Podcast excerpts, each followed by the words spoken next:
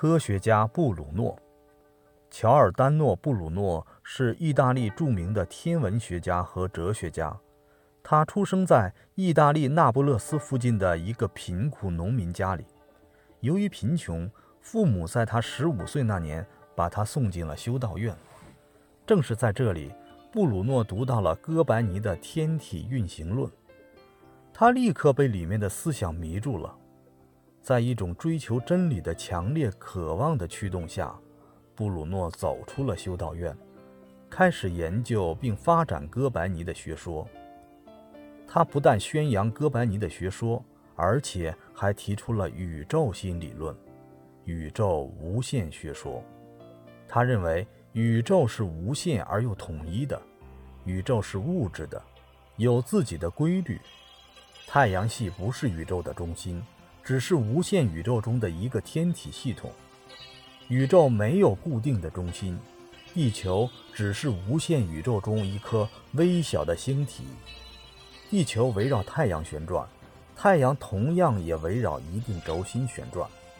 宇宙是永恒的，它既不会被创造，也不会被消灭，绝不会像教会所说那样，一切服从上帝的意志。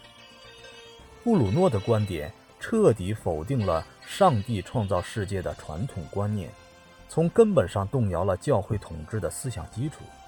因此，罗马教廷把布鲁诺视为异端，开除教廷。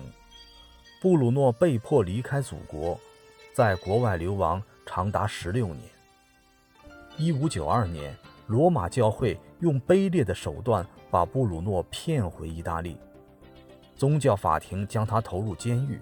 在狱中，他受尽严刑拷打，坚贞不屈，被囚禁达七年之久。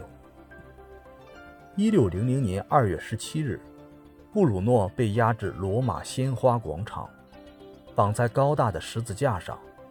经过八年监狱生活的折磨，他身体消瘦，两腿浮肿，已经不能站立。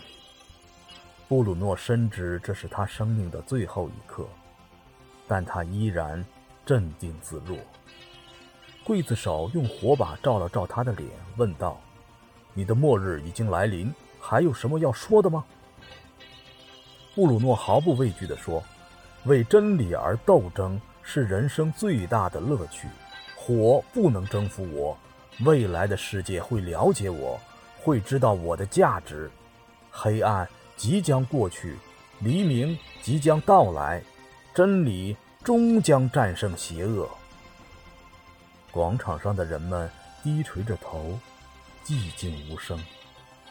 宗教法庭宣读了对布鲁诺的判词，接着，十字架下燃起了熊熊的烈火。